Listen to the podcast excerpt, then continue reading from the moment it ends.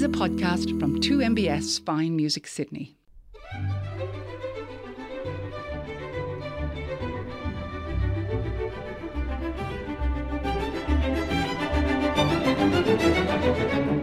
Hello, I'm Simon Moore. Welcome to In Conversation on 2MBS Fine Music Sydney.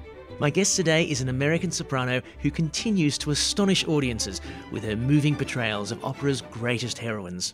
Leah Crocetto has performed across America, performing such seminal roles as Turandot, Otello, and Norma in venues from Carnegie Hall, the Kennedy Center, and the Metropolitan Opera.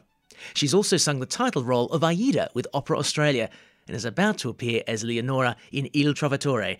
So I'm delighted she's taken the time to be in conversation with me today. Leah Crocetto, welcome to 2MBS Fine Music Sydney. Thank you so much for having me. I'm very happy to be here. Now, you've performed as Leonora in Il Trovatore a number of times already in the United States. Is this role a special one yeah, for you? Yeah, it, it's the role that has been with me the longest. I have performed her across the world, actually, not just in the States. It was my very first role that I learned when I did my San Francisco Opera audition for the Merola Young Artist Program, Mark uh, Mark Morash and Sheri Greenawald asked me to learn this role.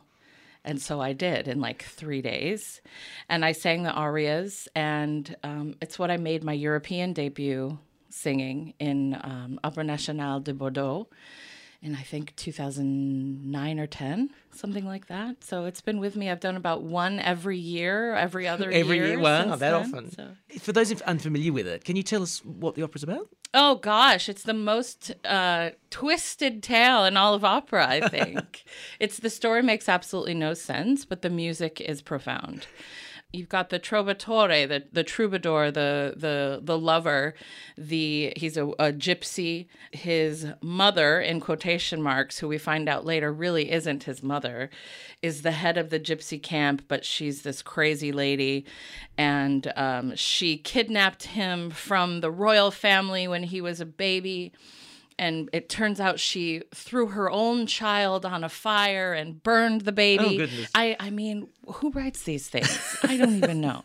It's a twisted tale, but the music is legendary. And Leonora it falls in love with the hero, Trovatore, and it's about them chasing each other around and finally reuniting. And the Count, who's the baritone, of course, because the baritones are always the villains, the Count is in love with Leonora and tries to kidnap her back, and it ends up being a big duel. And there's a an epic trio right at the very beginning that sort of paints the picture of the rest of the opera. And then it ends with, of course, the soprano killing herself to save her man because, because that's, that's what you do. What happens with the soprano, I guess. Goodness me.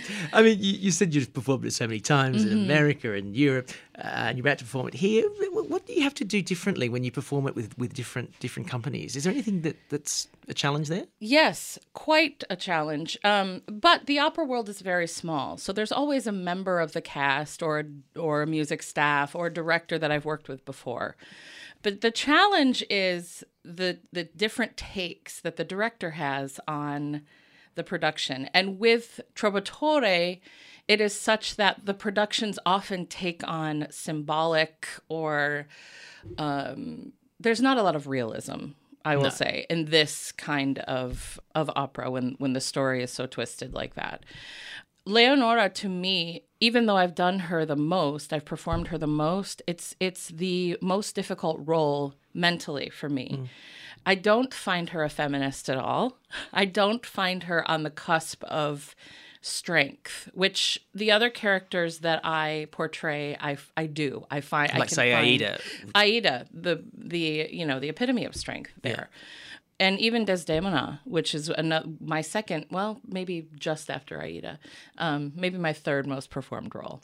Um, even with Desdemona, I can find I can find strength in her, but I find Leonora to be a little bit of a ditz. She's, you know, there's not much going on upstairs. but in my last production that I did of Trovatore, I I truly found almost a friendship with her character in a way where mm. I understood a little bit more about what makes her tick. And I do hope we, I don't know anything about the production here that we're doing because we haven't actually started rehearsals yet. But I've seen my costumes and I do hope that Davide Livermore will will explore that that mental position with her mm. with with me about her. So that that's a that's a challenge mm. for me is is figuring out where the which direction the director wants to mm. take it. And i i also find that i i have an acting background. That's what my education is in it was acting. And um, i find it that i sort of dive deeper into that side of of things that than many of my colleagues. And a lot of a lot of times we end up having conversations about it in rehearsal and which which is a wonderful experience. So it depends on who i'm who i'm on stage with. And thankfully in this cast i know the woman playing azucena is one of my best friends in the whole world. Elena Gabouri she was Amneris with me and aida here last season so. And um, Young Hoon is a wonderful, wonderful colleague and, Yeah, so and man, and just it'll be great to play opposite him. So I know those two. I've never met the others, but it will be great. I know it. It's always an adventure, isn't it? Yeah. So I think we have to have a bit of music now. What have you got for us first, Lee? Oh, the first thing is by Verdi from the opera Il Trovatore. It's D'amor sull'ali rosee, and it is performed by the legend Leontyne Price.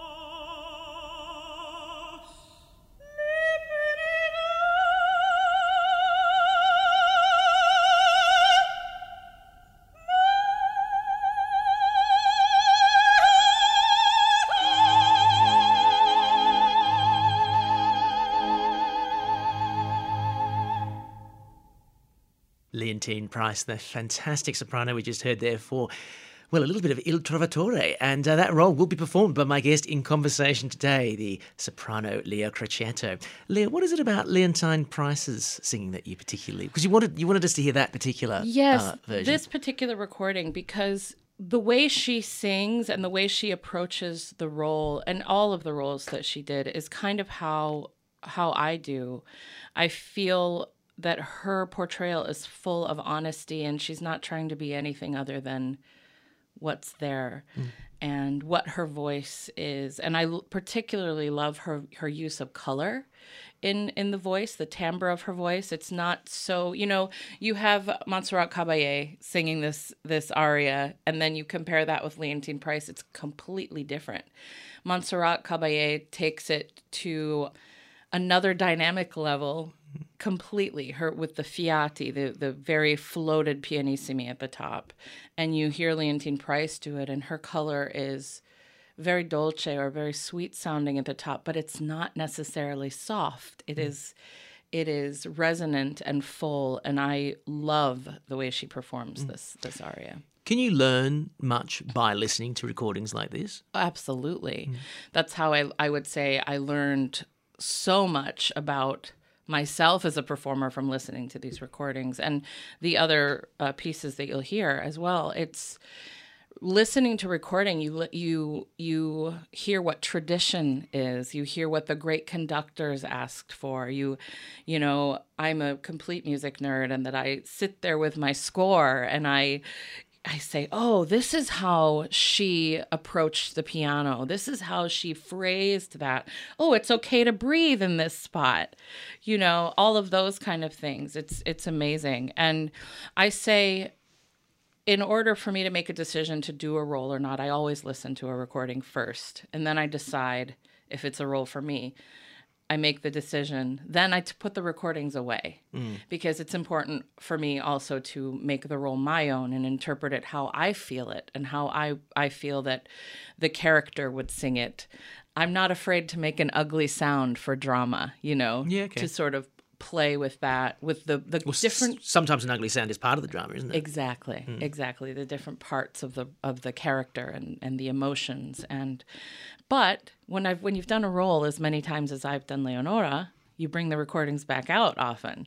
You know, and and it's been an interesting experience to do it at this point in my career hmm. as opposed to you know, 14 years ago when I started in the business. My voice is completely different now. So it's been a, a navigating trick. yeah. to- is to is there something there. then that you can do, you feel you can do now that you couldn't do all those years ago? Absolutely, hmm. absolutely. What I can do now, the the flexibility I have in the middle and low range, is something that I didn't have hmm. when I was in my twenties. You know, it was a a completely different animal, and the things that I did instinctually back then, specifically in this aria, the D'amor sull'ali rosee, I cannot do instinctually anymore. Ah. I have to do my technique you know mm. that i've worked so hard to learn. So it's it's putting all of the the things that i've learned in the past together in this moment for this role. Mm. You mentioned uh, before that you were sort of trained a bit as an actor, or at least that was kind of your your, first thing. So was, was opera always a part of your life, or was was it, did it have a back seat back then? No, opera has always been my goal. It has been what I have wanted to do. It is since I was 10 years old and I saw my very first opera, which was Carmen. And then I saw my second opera, which was Tosca. Tosca changed my life in that I heard my voice for the first time. And I heard, and I was 11, and I, I was already imitating opera singers at that stage. and I told my mother during intermission, I am going to do that someday. That is what I want to do. And I never lost sight of that. I used to get teased in school on career days, you know, what do you want to be when you grow up? I'm going to be an opera singer, I would say. And all the kids in my class would roll their eyes because I also can do other things. I, I've, you know, I have jazz and all of that stuff in my background as well. So they, in their mind, they, you know, opera is often misconstrued and there's a misconception about it not being entertaining or cutting edge or or it's ancient and elite. It's in the museum, yeah, Exactly, in the museum. Women with horns on their heads. Yes, exactly. and that's not that's not us at all. So, um, but I never lost sight of it. It was always what I wanted to do. The acting came into play because I do have a love of theater and musical theater and you know, when I was in high school, that's what I did. When I was in junior high, I did Yeah, they weren't putting on Tosca and they Carmen, were sure they? weren't. No, no. So I've played some amazing musical theater roles as well. I have a I have a, a history there as well, and um, What sort of roles? I played Mother in Ragtime. Oh, Yes. so this is for high school. No, this was not in high school. This was this was in my right before the opera thing started. um, and I, I was also, I have a, a, relationship with the people for Phantom of the Opera. Uh, um, I was asked to join the company, and I had to make a decision of doing Broadway or doing um, opera or doing San Francisco Opera's Young Artist Program, and I chose San Francisco. Yeah, so the acting degree came at a, at a point where I, I had to decide whether I was going to stay home and help my mom take care of my ailing father, unfortunately, or what I was going to do if I was going to go do the auditions and and all of that stuff. But I decided to to stay home and get my degree in acting and it goes hand in hand with what I do for a mm. living, with what I do with opera. And yeah, I have amazing mentors because of that. And I, I have a different approach to my roles many times. And, and sometimes conductors like that and sometimes they don't. but it's, it's, uh, it's me. It's, it's how I approach things. It's unique. It's, you know, acting, I love it. So when the 10 or 11 year old you uh, uh, seeing Carmen and Tosca and you say, this is me, this is what I'm going to do mm-hmm. when I grow up, and telling the careers advisor and everyone's laughing, are you already doing singing training? At that point, that was when my mother asked me if I wanted to take voice lessons. She heard me one evening. I used to sing myself to sleep at night. And she, I know, random childhood thing. But she heard me one night, and the next morning she asked me if I wanted to take voice lessons because she heard something special. And I said, Yes, yes, sign me up, let's do it. So my extracurricular activities from the time I was a little girl were was music. I wish that I would have stuck with piano. I did not. I hated practicing piano, so I didn't. I still play a little bit, but but my extracurricular was music and then theater and um, I played a little bit of sports too, but that was my mom heard that in me and decided to nurture that side of me, and I I credit her for that all day every day because she heard that and didn't push me. She asked me if I wanted to do that and was very supportive. Mm. Did you ever need any additional encouragement? You know, after you'd been doing it for a year, that it was oh, this is getting too hard now, or was it Never. always it always came easy? Never. It always came easy. It always came, I won't say easy, it came as a joy. Mm.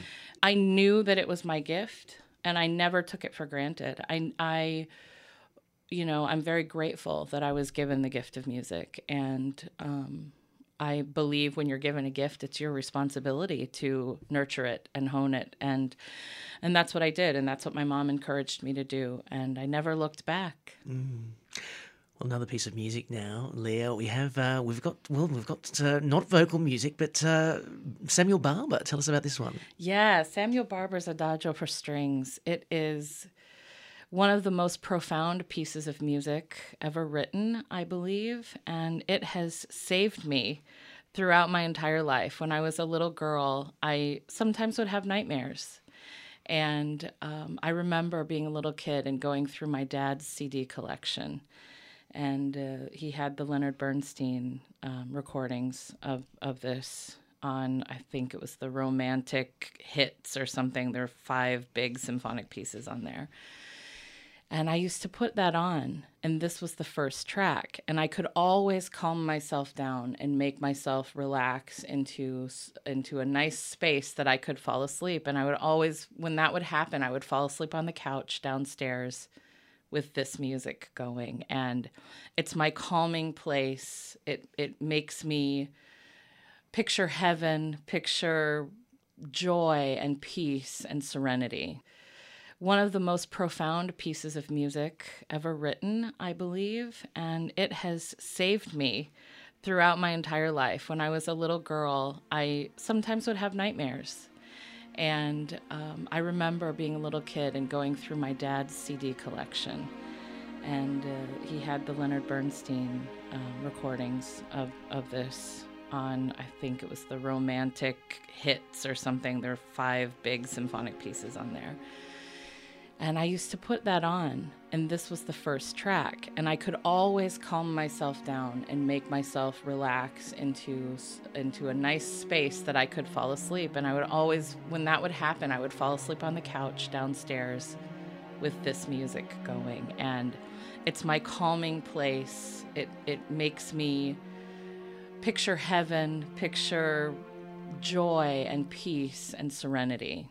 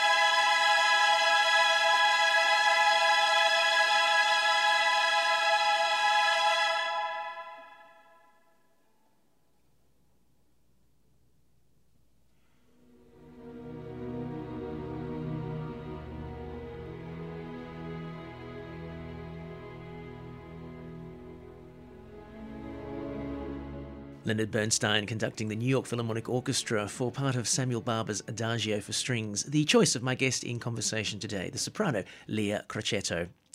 It's funny what you're saying there, Leah, about uh, the, music sort of relaxing you. I mean, I, I, sort of find that music can almost be like a sort of illicit substances that some people might choose to take. like the right piece of music can completely change your mood, and you obviously feel the same way. Oh, a hundred percent. I feel the same way like we've talked about a little bit, I, I am the kind of person that has a soundtrack for everything. I have every aspect of my life I can relive by what music I was listening to at the time. And that piece specifically just brings me such a calm about there's such a calm about it and it brings me right down to mellow and yeah, I find music instigates a lot of emotion and a lot of feelings and a lot of memories. Yeah, well, this, this is the point where I should probably reveal that um, unfortunately the cab driver dropped you at a slightly wrong location. So I'd be fascinated to know what the soundtrack was when you were texting me saying, Where is this cab driver dropped me? I don't know if I can say that on the air. well, we'll have to save that one for another time. Yeah, but, uh, yeah, but I know exactly what you mean. The yeah, soundtrack exactly. to your life. you, you, touched briefly. You mentioned jazz uh, yeah. in that last segment. You did want to be a jazz singer at one point, didn't you? I, you know, I just wanted to be a singer. Right. You know, I I love jazz. It, it's a it's a huge part of my life still to this day. But you know, for our purposes today i'm an opera singer but mm. in reality i'm a singer. I i love all all kinds of music. I interpret all kinds of music. I'm an interpreter of music you know? Jazz is very familiar to me. I think it's in my blood. My dad uh, introduced it to me when i was a child. And i feel as though jazz and bel canto go hand in hand. Jazz and coloratura specifically go hand in hand. Jazz is there's a lot of improv. There's some formula, but there's a lot of improv that goes into it. Bel canto music is the same. It's, you know, essentially you have the option to rewrite coloratura and meet the conductor at the end. As long as you stay in those 10 or 11 measures of frantic coloratura, you make it your own and then you say, I'll meet you at the end, maestro, you know? Wow. And it's kind of the same as jazz. There's a lot of back singing, a lot of um, rhythmic changes that you make or improvisational moments that you have. And it's fascinating to experiment with other musicians in that field. So how are you trying to get by uh, in in pursuing the singing career in those early days? I mean, I was a waitress. I was a waitress, and I would go they've down written a musical the- about that, haven't they? yes, they have written a musical, which I love, by the way. It's fabulous. Musical by Sara Bareilles, who is another musical hero of mine. But um, yeah, I was a waitress, and then I Waiting would go and, and do waiting tables, serving drinks, and then I'd run down to, when I was living in New York, I would run down to Restaurant Row and, and find a club that was having an open mic night and jump in there and sing. I, I did a lot of cabarets and a lot of. Um, you know the nightlife is is a hard life. And and singing cabaret is is it's not a moneymaker. It's you know it's it's a very difficult life. So i ultimately decided that's not what i wanted to pursue. But it's because of the style of life or because of the, the style of yeah, music? The style of life, the style of life. It wasn't what I wanted, but I still keep that. I still keep the jazz, and I, I, um, for instance, when I made my Carnegie Hall debut and did a recital there a couple years back, it was I did a whole set of jazz standards at the end because it's a part of me. It's a part of who I am, and um, I don't want to be boxed into opera or art song.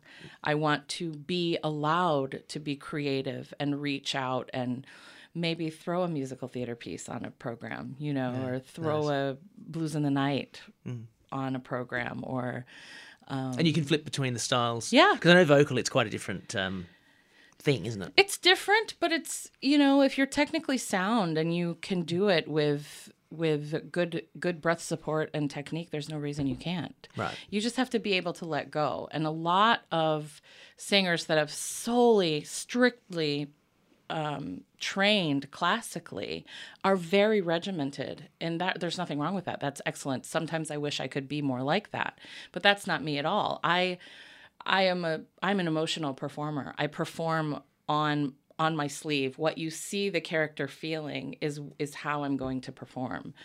And with jazz and musical theater and even pop music, it's it's the same. It's that idea of interpretation and and not being afraid to make the ugly sound and to let your vocal cords rest and your larynx drop or mess around with positions of you know the hmm. the larynx and the the resonance and and maybe singing with a with a low soft palate and have not having being all technical here and not having your soft palate lifted in in one moment. And it's it if you have good technique it's it's it doesn't hurt it So is good technique also about keeping your voice sort of match fit?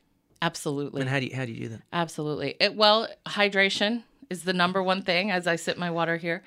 Um, hydration, you have to be able to support an instrument like especially an instrument i can only talk about myself because i'm i live in my body but to support an instrument that is unamplified and that can be heard in auditoriums that seat thousands of people without a microphone, you have to be strong. So I- lift weights. I love to be Oh, so physically strong. You have to be physically physically strong. You have mm-hmm. to be physically strong. You have to, you know, your lungs have to be working. So the I'm I was very happy to have the little walk here up the hill because Got the lungs open. got open. my lungs open. Yeah, exactly. So it's that. It's it's doing your calisthenics or your vocal exercises, maybe not daily, but regularly. I don't sing every day because sometimes the voice needs a rest, you know. Um, but I'm constantly studying. There's constantly music going through my head, and vocal health is a very important thing to me. I'm kind of a nerd about it. I love to advise people about you know what what can help them because of what has helped me yeah vocal rest is a huge part of that as well Well, some more music, and uh, our next track is, well, a very big contrast to the Yeah. last one. What have you got for us next? I have got for you Stevie Wonder's Isn't She Lovely? We're going to visit Motown a little bit.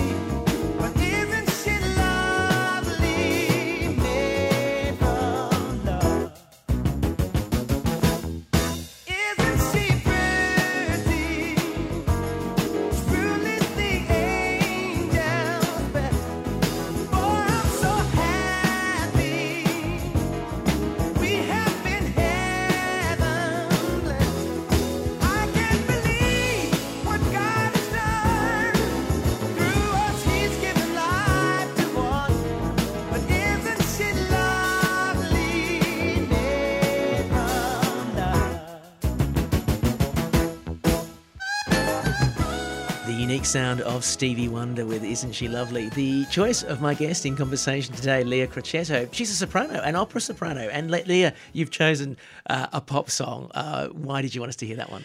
So you may see a theme going through my choices. My parents and I have a very deep relationship. My my father has passed. He passed in 2008, but when when I was born, this song became our song. And I, you know, obviously I didn't know it at the time, but as I grew up, my dad would play this and he told me the story about how he played this when his firstborn daughter, me, was born. And um, it has always been a very special song to me because of that. Uh, it makes me think of my dad, who was one of my biggest musical influences.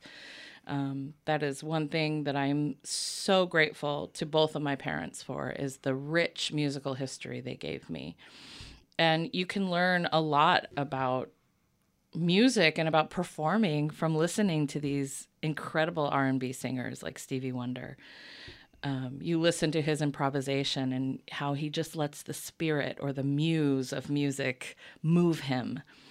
And that's how I am. That's how I want to be. That's how I want to sing. Your father was, uh, or at least the passing of your father was uh, sort of around the same time that you were deciding to go to that San Francisco uh, Academy. Tell me about uh, that. Yeah, it, time. it was the most difficult time of my life, but also the most incredible. And I look back on it, and my father passed in April of um, 2008, and I joined Merola in, in May of 2008, the Merola Opera Program in San Francisco. And um, during that time, I had to make a choice as well to to go right after my father passed. I got a call from um, Phantom of the Opera, Yeah, Phantom, as yeah. we discussed, and um, I had to make the choice: do I do the opera thing? Do I do the musical theater thing? And I chose the opera thing. I felt like it was it was my path. I felt like it was the right thing to do. Um, and then my career took off as soon as my dad passed. So I credit him with being my guardian angel and leading me, guiding me through my career choices. I believe you had another audition uh, with the Met in New York. I did. Uh, and you were you were told that you weren't right for the chorus. That I- you were. I want to understand that. You, so you weren't right for the chorus, but you needed to be a soloist. Now, tell me about that because Yes, that's a, that's an interesting division between yeah, the it roles. was that was an incredible eye-opening experience. That was the year before. That was in 2007. I was living in New York at the time. And I was sick of waiting tables. I had this voice. I was like, No, I more, no more jazz nights on Restaurant Row. No, exactly. I want benefits. I want this. I want, you know, I want a regular salary. I'm done. I want healthcare. Yeah, exactly. healthcare. Give me healthcare. I was done with it. And so I decided to pull out my two arias that I still had memorized after my five year hiatus from opera. And they were Chi bel di Doretta by Puccini from La Rondine and Ach from uh, Mozart's uh, Magic Flute. And I learned those two arias, brushed them up, and went and auditioned at the open call for the Met Opera Chorus. And The uh, Dare I ask, were there like like twenty thousand other Oh, there young were women there? so many people there. so many people. But I went in, of course, I saw a lot of friends that I had known in the past. And uh, I went in, I sang my arias. They didn't stop me. They wanted to hear both arias. They So they just sat there and listened. And then uh, the gentleman who uh, was in charge of the chorus before um, Donald Palumbo said, Thank you so much. That was a joy to hear. You are not a chorus singer. Give me your materials because we're going to be hearing a lot more from you in the future. Mm. And at this point, I had no idea how I was going to make that happen. I thought, you know, my time was done. I was 27 and I was I was like, I'm too old for this now. What how am I going to build a career on this? But little did I know my voice type needed that time and needed more time to cook, so to speak. And so I trusted God and I trusted my my family and and I moved back home and uh, got back with my voice teacher and then my dad passed and then I did the audition for San Francisco Opera and it all took off. And all because of basically an open audition at the Met. Yes. Uh, you weren't even waiting for that audition for like three years. It no, just, it just sort of ran- randomly. randomly. I literally woke up one day and said, "Ah, let's see, when are they having a chorus audition?" Goodness me. Uh, you've spoken a lot about your family and ho- how Mm-hmm. important they are. Um, uh, your father's unfortunately passed, but your, your mother's still with us, and of course you have you know friends and stuff back home. You travel the world for this job. Yes. What's it like being away from your loved ones for long periods of time? It's very difficult. It's it's um but because of the fact that I'm not the only one in this boat, you know, your cast and the people, the friends that you make along the way become your chosen family. I have such an amazing group of friends here because I think what we all went through last year together with being in lockdown together and um, the bond that I formed with the Aida cast will never die because we were together for almost four months performing in Melbourne and Sydney. And, you know, there's always that that pang of of longing to see family. Um, to have my mom in the audience is the greatest gift because she is my biggest fan and my biggest critic. she, you know, Honest critic is always honest. good, yeah. Exactly.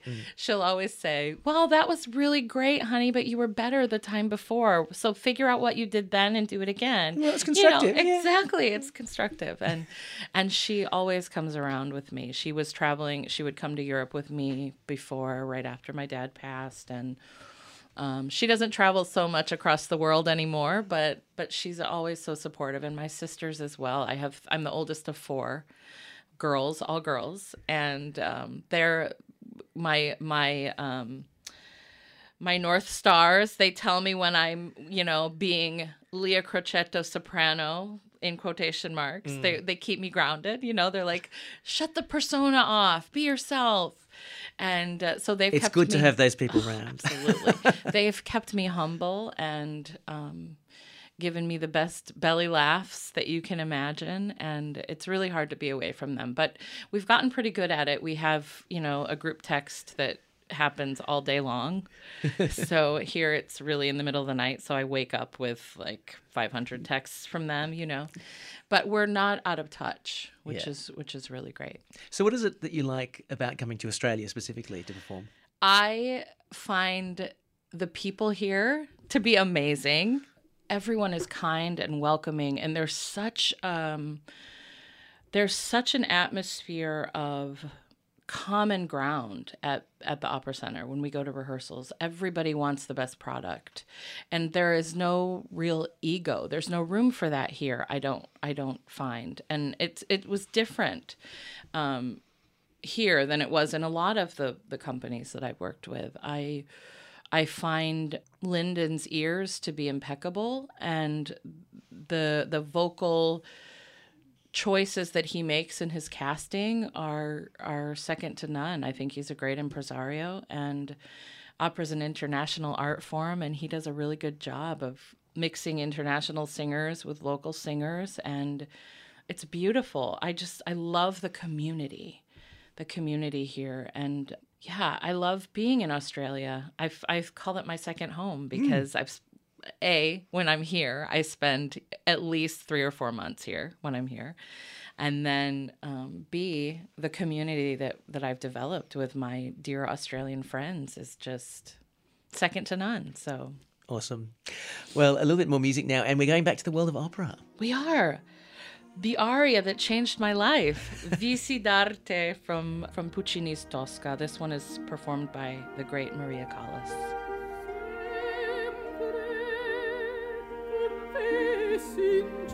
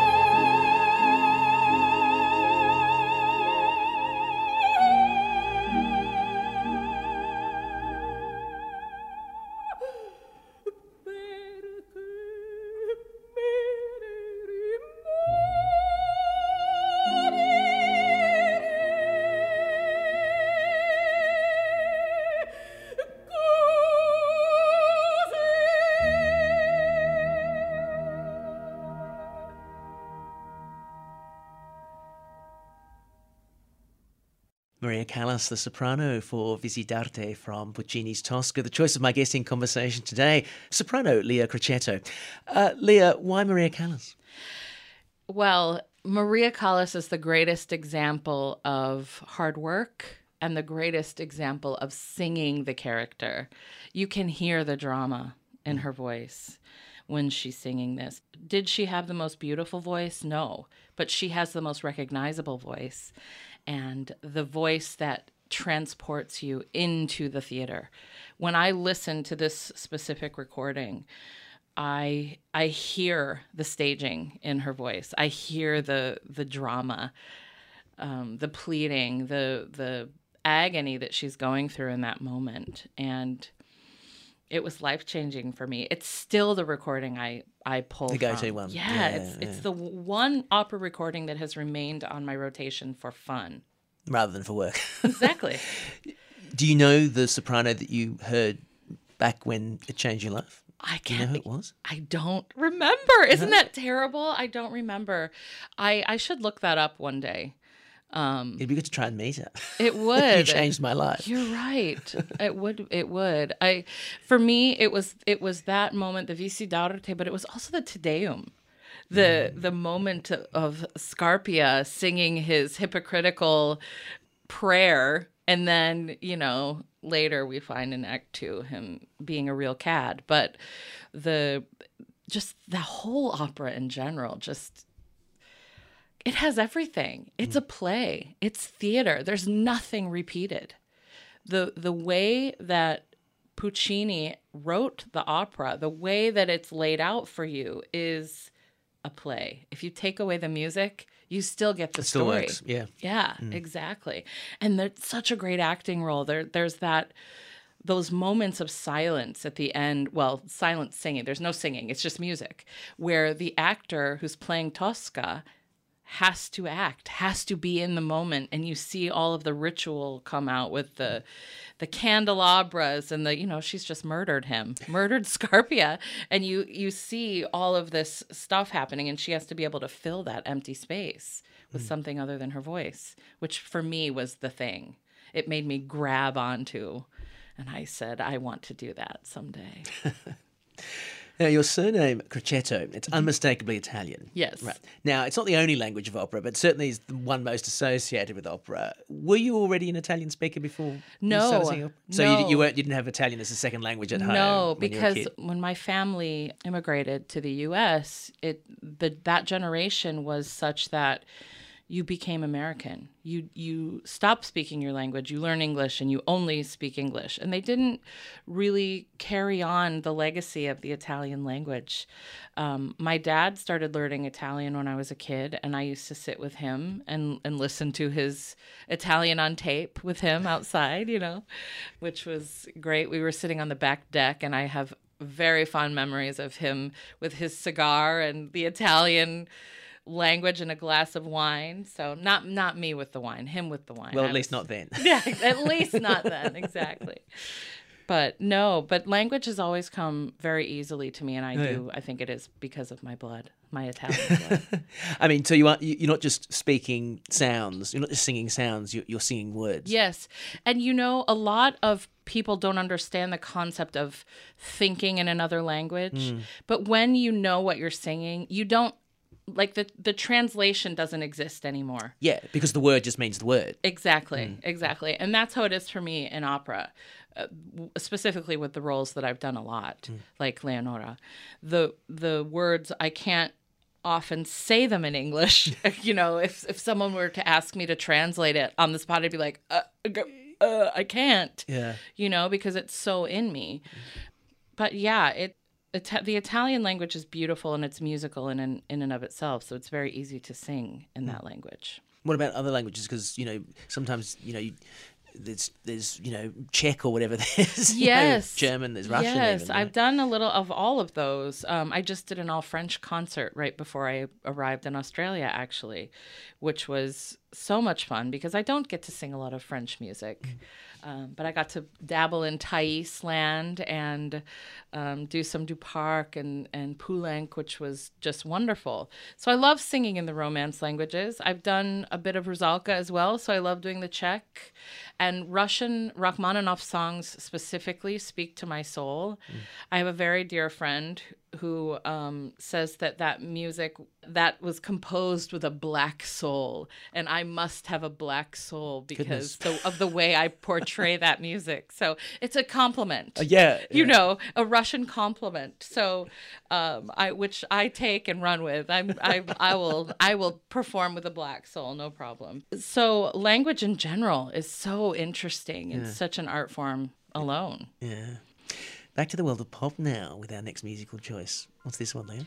This is a little quirky piece called Dancing in the Moonlight by King Harvest from, I think, 1974. We get it almost every night. And when that moon gets so big